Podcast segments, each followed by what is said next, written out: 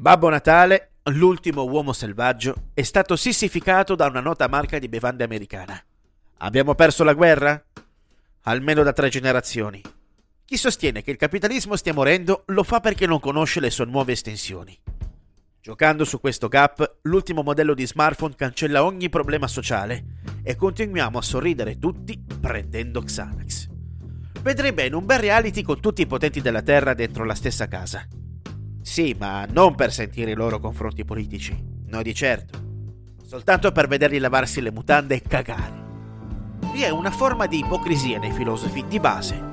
Quando espongono o elucubrano concetti che ritengono di alto pensiero, più alto del nostro pensare comune, molto più alto.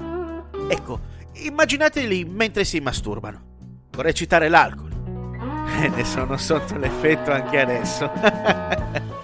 Scrivi da ubriaco e rileggiti da sobrio, scriveva un soldato con l'hobby di scrivere. L'alcol è un demone, dello stesso tipo che tentò Gesù nel deserto. La genia di demoni che ti fanno venire sete, dunque. Aspettatemi che mi faccio un altro goccio. Non vivo nel deserto, anzi, fa meno due adesso. Però posso capire Gesù se si è fatto almeno un gin tonic nel deserto. E chi non ha peccato, scagli via il bicchiere Nessuno. Sospettavo. Comunque, questo pezzo arriva come la tredicesima. In ritardo. Già spesa. E la bestemmia anche. Quasi inutile. Eh, buon 2023 a tutti.